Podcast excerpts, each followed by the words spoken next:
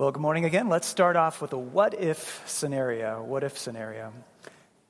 What if you're in a class at college? Let's say you're, you're um, I don't know, talking philosophy, or civilization, and your professor looks at you, and in the um, interest of being open minded, he says, he says, I understand that you're a Christian. Um, why don't you explain to us briefly what it is that Christians believe? Uh, come to the front of the class. You know, the, the whiteboard's yours if you want to use it. And just tell us, what is it all about? Uh, your heart probably is racing like a, you know, a NASCAR engine at, at that moment. But what if? What if? Or what if you're away at a trade show with some colleagues from work? You're out to dinner with them, things are kind of light and conversational, and, and they say, I know faith is a really big deal to you. I've kind of been wanting to ask you, why? You know, why this whole Christianity thing? Um, can you explain it to me? What if? What I'm really asking you to consider is what if you were given an opportunity, like this wide open door of opportunity, to speak about the faith? What is it that you would speak about? What would animate that conversation? And, and maybe a follow up question would be how would your audience affect the answer that you gave? Would it change it at all, perhaps? The reason I ask this question is because the Apostle Paul is given just such an opportunity in our passage today. In Acts 13, Paul is delivering what turned out to be the very first sermon he's ever preached, or at least the very first sermon he preached that was recorded. And what it does is it provides a snapshot of how Paul communicates the message of Christianity to, in this case, his fellow Jews, to uh, religious people, you know, people who are familiar, very familiar with the Old Testament. Later on in Acts, actually in a couple weeks, Shelton's going to talk to us about how Paul communicates the same message but to a different audience, to uh, irreligious people, non Christian um, or, or non religious people, and how he speaks to them in a somewhat different manner. The core of the message doesn't change. The core is, is exactly the same, no matter who he is speaking to. And you, you see this in the book of Acts. Every single speech or sermon that is delivered in Acts it all goes back to, to the same thing. And you know what that thing is? The resurrection of Jesus. Yeah, the resurrection. And so all the speeches and the sermons, they focus on the resurrection. And so that's what we're going to do today. I think it's really helpful, though. We're four weeks away from Easter right now.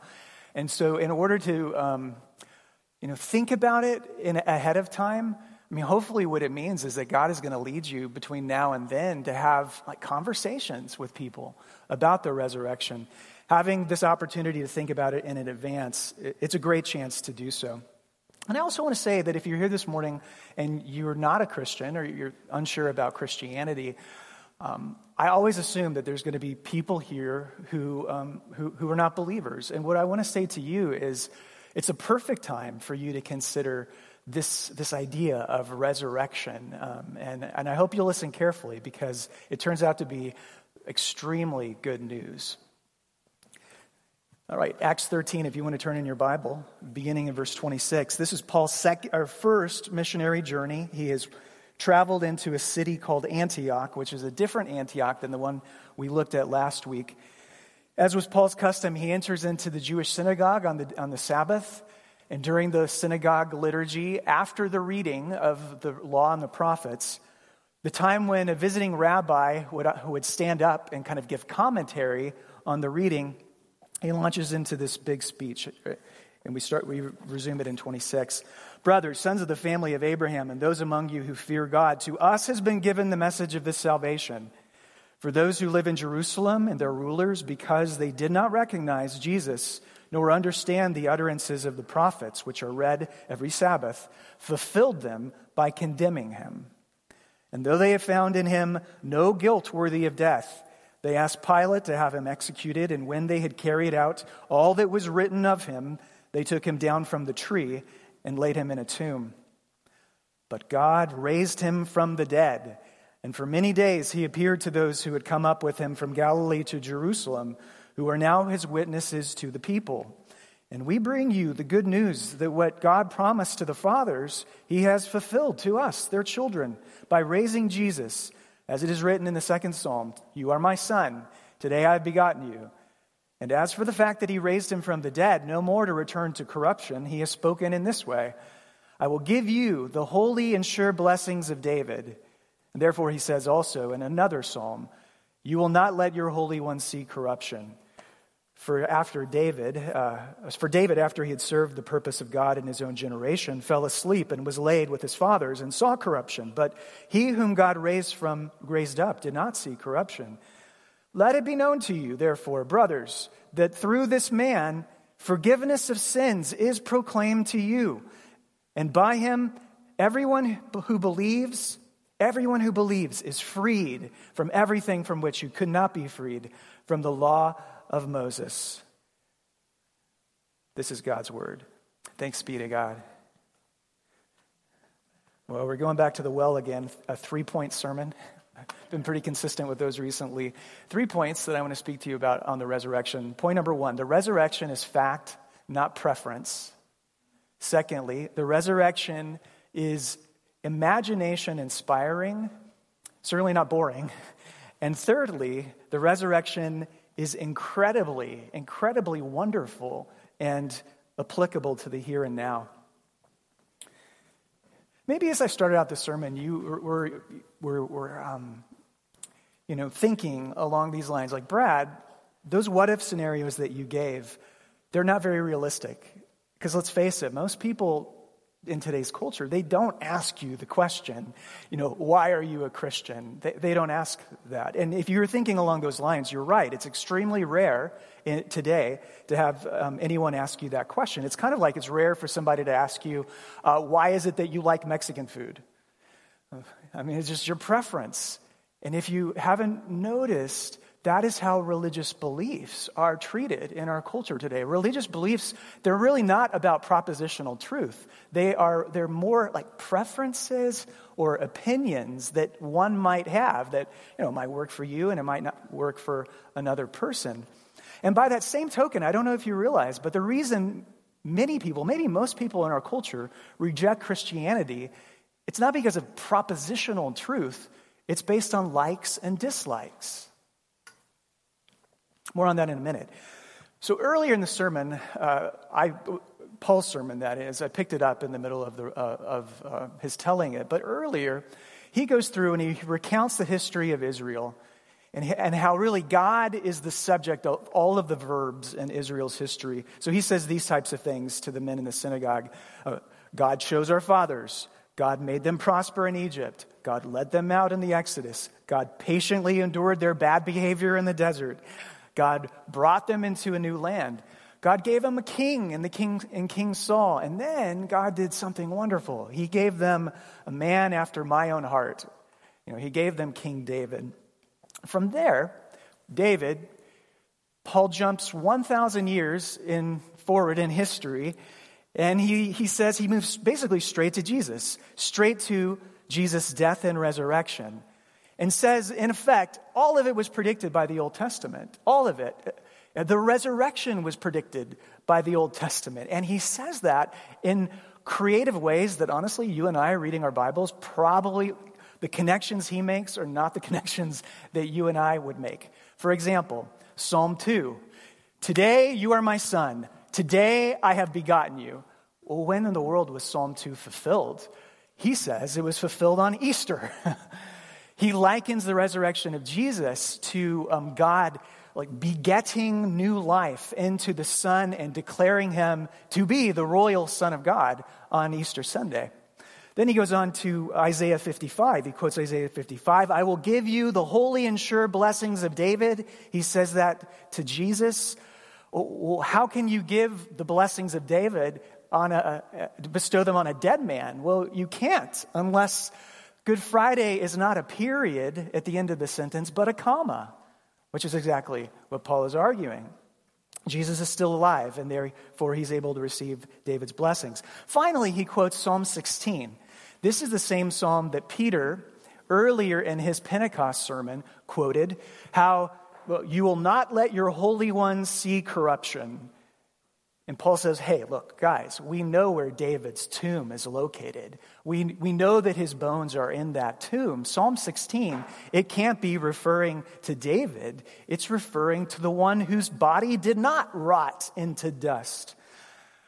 What's the point of it? The point is this the early church did not regard the resurrection as merely a symbol, as kind of a, you know, after winter, there comes spring or uh, there's a there's a silver lining in every cloud. It's not this symbol that, uh, that is, uh, makes us feel better. Paul in the early church presents the resurrection as the fulfillment of the Old Testament scriptures, and indeed as an impossible to dismiss fact. As fact. And the one thing that I know about facts is that they can all, facts are they can be terribly irritating, yes? I know I spend a good portion of my life trying to avoid all of those unflattering, inconvenient, and uncomfortable facts. That's the thing about facts. You may not like the facts, but at the end of the day, facts are facts. And the fact is, he says, the fact is, we are witnesses to this event. As crazy and bizarre, and we never would have believed it either. We have seen him, we have touched him, we have heard him, it's a fact. Okay, well, let me ask you then this question. We live in 21st century America. We have a different worldview than they do. Um, what evidence would you need to be convinced that the resurrection actually happened? What kind of evidence would you have to, to receive to say, okay, I, I believe that? Um, I think that you would need to have pretty strong evidence to conclude that, wouldn't you? Because it, it is, it's a, it's a ridiculously big claim. I mean, it's a supernatural claim, right? A guy came back, a, a, a crucified, tortured man comes back from the dead. It, it would have to be strong evidence. Well, do you realize, though, that those first century Jews who believed in Jesus' resurrection, that they too must have gotten really strong evidence? Because they were just as skeptical as we are. You know, uh, we find the resurrection hard to believe because our, our modern worldview tells us that that couldn't happen. But first century Jews, they were the least likely people in all the world to believe that a man could actually be God. First century Jews, they had nowhere, nowhere was there in their category system that a man who was claimed to be Messiah, who was crucified, that he somehow gets resurrected in the middle of history before the end of time. And yet, that is what Paul presents it as a fact and fulfillment uh, of all the scriptures. And here's where I think the rubber really meets the road. I believe, I believe one of the greatest challenges facing the American church today is we have to present the gospel in such a way that people either receive or reject Christianity based upon the death and resurrection of Jesus and not based upon all the other stuff, not based upon all the other noise. I mean, if you talk with any secular person in our society today who is not a Christian and you ask them, what, what do you think of Christianity? 99% of the time, when they respond to you, they're going to be like, well, I don't like the hypocrisy of the church. I don't like the, the politics that I associate with the church. I don't like this part of the Bible, which I find offensive. They're going to say, I don't like, I don't like, I don't like. But the issue on which everything stands and falls is not whether or not you like Christianity, but whether or not he rose from the dead. And unfortunately, what has happened in America, in American Christianity, is people are rejecting our faith not on that basis, but because of all the other stuff, all the other noise, all the other garbage. And I don't think that we are aware of how inadvertently it's the other stuff that we are communicating to them. That's what we are leading, leading with. And we're not even aware of it. But that's what we're leading with by what we say and what we talk about and what we do. Now, I hope you're, you don't misunderstand me. I'm not at all suggesting that people shouldn't repent of their sins. In fact, every time in the book of Acts when the resurrection is presented to people, it is always followed by a call of like, calling them to repent of their sins because Jesus is alive and Jesus is, is a king. And, and hey, we, we all need to repent of our sins, right? But I think that our message of the death and resurrection of Jesus is tragically getting drowned out by all of the other noise. And therefore, our message is not getting the proper hearing that, that God wants it to have in America today. I'll tell you another reason why this is such a good strategy. In addition to being a biblical strategy, it's point number two, which is the resurrection is imagination inspiring news. Here's a short story. Uh, one of the most famous actors of the 19th century was a British stage actor by the name of Char- William Charles Macready. British guy, 19th century. Probably the majority of us have never heard of the guy, heard of him before. But there's this famous account where he's having a conversation with a British pastor, and the pastor he comes up to him and asks him, uh, you know, Mr. Macready, can you explain something to me? You know, every evening you appear on stage before these massive crowds. Like night after night, they come to you wherever you perform. While me, on the other hand, I am preaching, I am preaching the essential, unchangeable truth of God, and I'm hardly getting any crowd at all. Why is that? And Macready um, answers him. He says, Sir, I think I know the reason. I present my fiction as though it were truth, and you present your truth as though it were fiction. And what did he mean by that? When people watched Macready on the stage, the story that he was portraying to them was captivating. Even though that story wasn't real, it felt more real than reality. And by the same token, the minister's message uh, from probably the Bible um, on the other hand, his message of truth, it felt blah. You know, he made the truth feel blah. And, and I wonder if that's um, something that we inadvertently do today. You know, th- th- look, there are very strong arguments for believing in the truth of Christianity, for believing in the death and resurrection of Jesus. But the only way people are going to give a fair hearing to those arguments is first by having their imaginations captured and captivated by something wonderful and by something beautiful. And so I think this means that we, uh, well, it means several things. It means that we should be more discerning. Um, it means that maybe you can't just go Bible verse, Bible verse, propositional truth. This is the truth. Get with the truth. Why don't you get with the truth? What you really have to do is connect the truth to people's, the, the deepest longings of people's hearts don't you? They have to be inspired. They have to be inspired by uh, wonderment in a world where there is so little wonderment. They have to be inspired by um, a grander story and by even looking at you who, have to, who has to be previously inspired by that grander story. And you're living out that story in front of them as though it were real. You know, scholars point um, this out that the reason early Christianity became so appealing in the first century is those early Christians helped their listeners see how the resurrection was really, it fulfills their longings better than anything else that had ever been proposed up until that point. The resurrection was a story, was news that nobody had ever come up with before, and it, it plucks the heartstrings when it's told rightly. The resurrection is the so much better story than nobody else conceived of. I'll give you an example. You take the Greek philosopher Epicurus. He taught something that plenty of people still believe today, which is that when you die, it's over.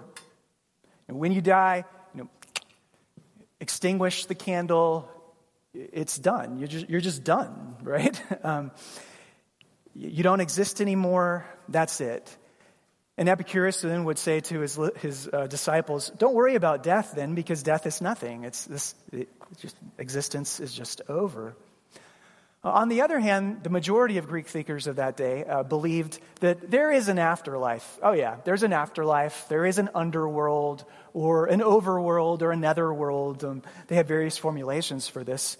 But what is that world like, they wondered? Is the underworld better than this life or is it worse than this life? what, what is it going to be like? Well, nobody can quite be sure. Along comes the early Christians, and they have a better story, a better vision They say to the rest of the world, We know the future, and the future is not darkness. We have seen the future, and the future is not non existence. We, we have touched the future and heard the future. And it means that you are not just dust in the wind. You know, many Hindus and Buddhists today believe that when we die, you're just like a drop of water that goes back into the ocean. You've heard that before, right? You know, you, your soul is released from its body, and the soul uh, loses its individuality, and it goes into this, like, it vanishes into the universal collective. That's one of the reasons why they practice uh, cremation, because there's no lasting significance to your personal body, because your soul, it, it, it, it vanishes into, oh, the nirvana, or, or yeah, the universal collective, whatever. But do you realize that if the, in the future you lose your individuality in the ocean, do you know what that means? It means that there, there can be no future love. There is no love in the future because love requires individuality. Love requires persons and personhood. Love requires a you and a me. Tim Keller, as he was reflecting on this, he did so so well. And he said, You know, what I know, all I know is that the main thing that makes people happy in this life, it's love. The deepest desire of the human heart that, that we're aware of is, is to have loving relationships.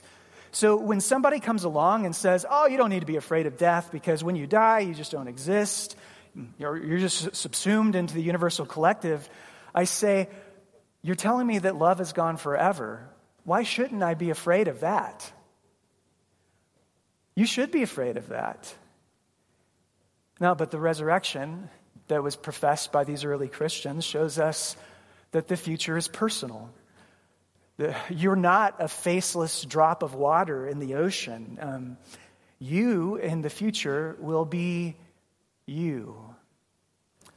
Just as Jesus, after his resurrection, became Jesus, um, I thought, okay, I will do this. I was kind of wondering if I do this.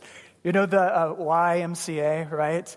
You in your future are going to become the, like the capital Y, the capital U. Do you know what I mean by that?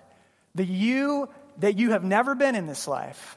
The you that you're so frustrated by that you've never actually achieved. The, the you that you've only seen glimpses of that you on your best days in this life. That you the you that you've always aspired to, um, that you. Things come back to life in the resurrection.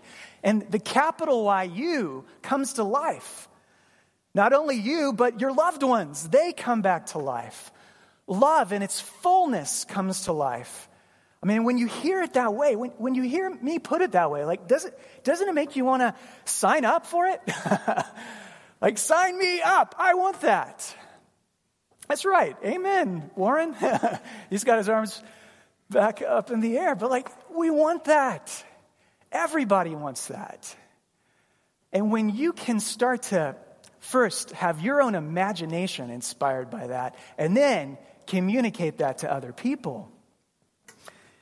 In the resurrection, think about this. We get a life and a love that is better than anything we can possibly conceive of right now. I, I, I, challenge you to try that. I challenge you, try as hard as you might imagine to, uh, to conceive, to think of your best possible future. Um, you, the very best possible future that you could come up with. Like, spend an hour trying to do that, or, or multiple hours. And what you will find is whatever you conceive of is, is simply a light year away from what it's actually going to be.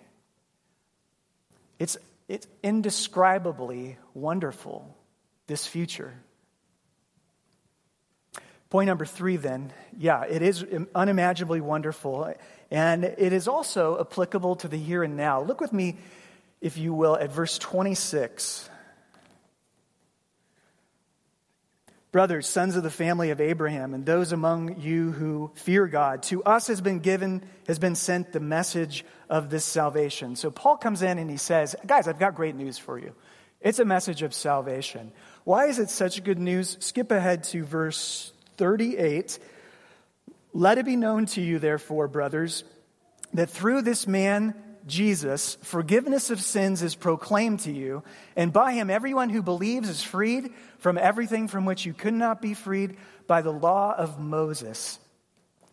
My daughter Anya, in the, who's in the eighth grade, oh, too bad she's not in here this morning. She's in the nursery. But Anya has a friend who loves In N Out Burger. I mean, loves In N Out Burger. So much so that a couple months ago, I think her and her dad, they decided to drive all the way to Salt Lake City and stayed the night in Salt Lake City just to eat a burger down there. I wonder, have you ever done anything impulsive like that based on a food craving? I heard a funny story uh, that told by Kevin DeYoung. He, he was up in seminary in Boston at Gordon Conwell Seminary when he and his buddies, one day in the afternoon, they had a Krispy Kreme a donut craving. And uh, they're like, where's the, the, closest Krispy Kreme? We're not into this Dunkin' Donuts thing. So they pull up, pull up the internet, look around. The closest Krispy Kreme is in New York City, like right in their backyard, right? so they pile into the car. They do the four hour drive to New York City. They get to the Krispy Kreme right before it closes. A bunch of 20 year old guys. They, they each buy a dozen donuts, scarf them down like you would expect. And it's late at night. They have to turn around and get back to Boston because some of them have an 8 o'clock class the next morning. So Kevin DeYoung is in his 8 o'clock theology class with this um, uh, fat, sugar glaze hangover, right? and he didn't get much sleep to begin with. And he's sitting there just barely keeping his eyes open. And somehow there was a break in the class, and he went up to his professor and said, Hey, I'm sorry if you see me nodding off. I mean, I, I, I, I went to Krispy Kreme in New York City last night, and the professor's, the professor says, No, you didn't. No way. Nobody would do that. Krispy, no. And then it becomes this big thing in the class. He's trying to persuade the entire class, no, really, we did this. I went, I went to, and they're like, no, you didn't. And he's like, how do I prove it? How do I prove that I did? And he realizes in his back pocket is his wallet, and inside of his wallet is, is a receipt he pulls out the wallet and he says, There it is, fellas. Krispy Kreme, New York City, time stamped 9:48 p.m., 12 dozen donuts. Um, he produces the receipt. What is the receipt um, which shows that your sins are forgiven? It's Easter. It's Easter. Easter is the receipt it's actually, I don't know if you've thought of this before, Easter is the receipt that proves everything. Easter proves everything. Easter proves, it proves Christmas. Easter proves that Christmas is true, that this man really is God in the flesh.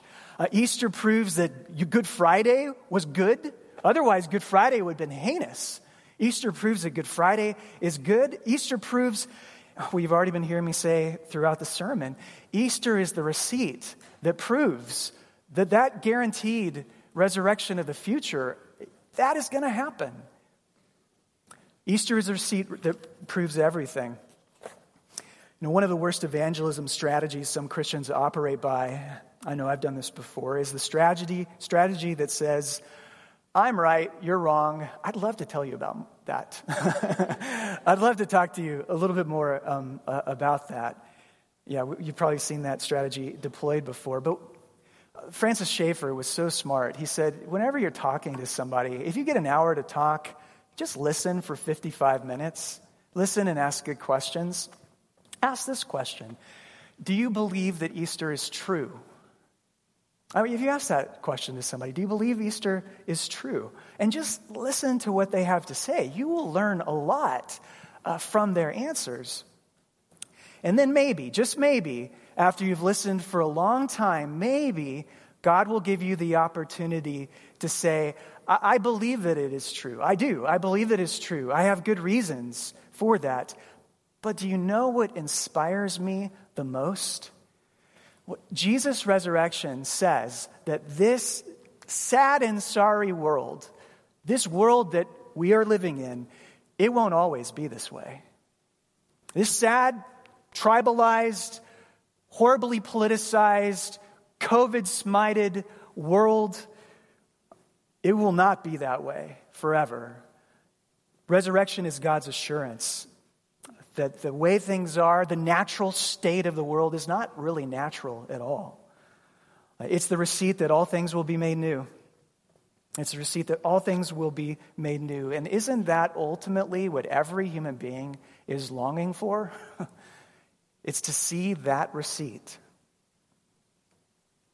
Well, I'm going to conclude the sermon by uh, sharing one more statement with you, which I came across. It really hit me. And I've shared it already with some of you, but I'll, I'll share it now with the entire congregation. And it is this statement What you believe about the future is the best prediction of how you will act today. What you believe about the future is the best prediction of how you will act today. You know, obviously, on an individual Christian level, like if we believe we got a resurrection future, like, what does that do to us right now? I mean, that gives us joy, right? It, it like affects our insides. If we really believe it, it affects us so profoundly. Um, if I have a resurrection future, then I have powerful resources for enduring suffering and hardship in the present. I mean, you can do all of that kind of stuff. And if you simply read church history, you see so many examples of, of Christians who believed, who, based on their resurrection future, endured persecution and hardship so admirably, so beautifully. Do you know the names of Richard and Sabrina Wurmbrand? Richard and Sabrina. So they were a Jewish, Romanian Jewish couple who converted to Christianity. They, they were convinced that Jesus was the promised Messiah. And this would have been early 20th century. So her mom and dad, they were killed by the Nazis. Then um, they marry, they become Christians. 1944, the Soviets are occupying Romania, and he, and he ends up becoming a pastor of the underground church in Romania because the, the Soviet communists were, they were coming for him. And then in 1948, four years after he became the pastor, he was arrested and he was imprisoned. So Richard Wurmbrand actually testified before the United States Senate uh, on, um, on you know, what had happened to him and described just how terrible the, his imprisonment was. He was put in solitary confinement, confinement for three years. And for the, all three years, he never saw another human being except the face of his jailers. For three years. Um, they tortured him. They lied to him. They said, We've killed your wife. They said, The church that you pastored, it's gone. There are no more Christians left in Romania. He was in prison for 13 years, and they just lied to him and tortured him for, uh, for the duration of that time. She was also put into jail, Sabrina. And you know what the charges were that they uh, imprisoned her? They actually sent her to a prison camp um, for what the charges were? Subversive evangelism, which is a charge that I hope all of us will be guilty of. Subversive evangelism. And they told her, we buried your husband. The man is dead. Um, it's over. So, as I said, his various imprisonments totaled something like 13 years. And when he got out, they had told him there would be no more churches. And what did he find? That Christianity in Romania during the persecution had grown 300%. The underground church had grown 300%. Uh, he found that his wife was still alive. They were reunited. Uh, he found that Jesus was still at work. Jesus is always at work because Jesus is always alive. Sometimes we just we don't believe that he's still alive and still at work. He's alive. And what they did is they ended up forming an organization you probably you may have heard of, Voice of the Martyrs, which is out there today, which chronicles the, the what happens uh, to the persecuted church throughout the world. But go back to that, origin, that previous statement here in the conclusion. What you believe about the future is the best prediction for how you act today. That is true for you on an individual level as you deal with your own sufferings, but, but that's also true of the church. It's true of the American church. What we believe about the American church is the best prediction for how we will act today. And I've been telling you for a while, I think there are tough times ahead for the American church. And that is what makes me so optimistic for the future spread of the gospel in America, because there will be tough times for the American church. Uh, I mean, how do you get to grow your church by 300%, like they did in Romania? How do you become the church in China, where millions of people are sharing their faith and millions of people are coming to believe in Jesus Christ? It is only through some really hard times. They had to endure Soviet communism. Even today in Iran, did you know that the church in Iran is doubling yearly? Why is that? It's because it's because of the hardships. Friends, we are Easter people living in a Good Friday world. We are Easter people living in a Good Friday world. And nobody likes the fact that it is a Good Friday world. But when you are an Easter person living in it, you have to understand life comes back from the dead in a Good Friday world. And when I think about the church, the American church, and American Christianity, we all know that the American church is exceedingly weak. Her faith is flabby. It, she's comprised of people like us whose faith is flabby. The American church has enjoyed just all this long history of, of prosperity. We, when was the last time we were persecuted? I mean, we, that, we're fat cats. We've, gone, we've grown fat and complacent. Uh, and that's why our churches are so weak, and that's why our faith is so weak, and that's why I'm so excited about our future. And I, and I don't know, quite get it because it seems like there has been some disconnect between what I've been trying to say over the last month and a half and what maybe some people are hearing me say. I, I am not saying that Good Friday isn't hard. I'm not saying Good Friday isn't heinous. I am saying that there is always an Easter that follows Good Friday. And, you know, the news might be bad for America, but that means the news is great for the American church. I don't know if you've ever considered that there might be an inverse relationship between the two. Right? I mean, even something as simple as your, the economy tanks. Well, guess what? That's good for spiritual renewal, isn't it? And you could apply that on so many different levels. When, when things go bad in the society, um, and when things get, when the the heat gets turned up in the oven, that is very good for us and for the spread of the gospel, to purify us and to really you know, drive us back to this truth that Jesus is alive and he is our hope and strength. Amen? So, is resurrection in your individual future? Yes. What does that do for you today? Is resurrection in the American church's future? Yes. What does that do for us today? It means that death is not the final word. life is. Life for you, life for the church, life for our city. And so, friend, we come back to the very beginning. When the door of opportunity opens for you and they ask you what it is, why is it this Christianity thing? What is it that you believe? I hope you will know what you're going to say to them in response. It's the good news of resurrection. Amen.